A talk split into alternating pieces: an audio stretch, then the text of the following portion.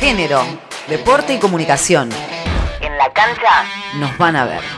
Cuerpos que no importan, el libro que repiensa las masculinidades en el fútbol. Se trata de una apuesta para repensar las masculinidades y el biotipo de los futbolistas. Su autor, Rafael Crocinelli, exfutbolista de Sarmiento de Junín y Everton de La Plata y licenciado en Comunicación Social de la Universidad Nacional de La Plata, comparte sensaciones e invita a las próximas presentaciones que hará durante agosto. El objetivo del libro es, por un lado, visibilizar las experiencias que tuve que atravesar, que vivencié también junto a muchos chicos que sueñan convivir y, y viven del fútbol, contando este lado B, eh, el tema de mm, los cuerpos que se persiguen, los valores que se tiene, esto que, qué significa la humildad, el sacrificio y como segunda cuestión, a raíz de eso, promover políticas públicas para que se repiense el deporte de alto rendimiento, en este caso el fútbol, el fútbol profesional, con el objetivo de, de incorporar una, una, formación integral en los jugadores. Por ejemplo, en el libro, a través de preguntas, los chicos me contaban que, y era una tendencia, que el primer salario lo, lo invertían, por ejemplo, en la familia o en ropa o en comprarse un auto, siempre los mismos patrones. Entonces, bueno, por ejemplo, una política pública sería incorporar educación financiera para los chicos. Y este es un, otro ejemplo. Puede ser educación sexual también, y bueno, distintas ideas, políticas, iniciativas para empezar a promover una autonomía crítica y jugadores con mayor conciencia social y política. Y el 24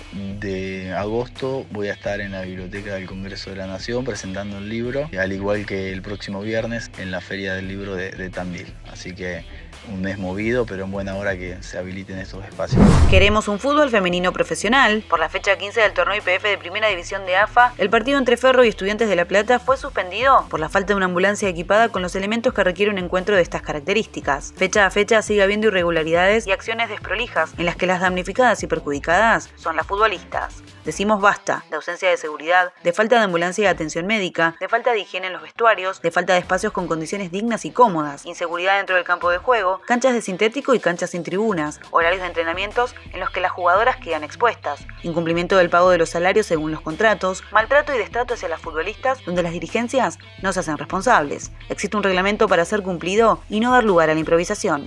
La Yaguaretés a pura emoción. La selección argentina de Seven de rugby venció a Colombia por 17 a 12 y finalizó un gran Challenger Series, ubicándose en el séptimo lugar del torneo.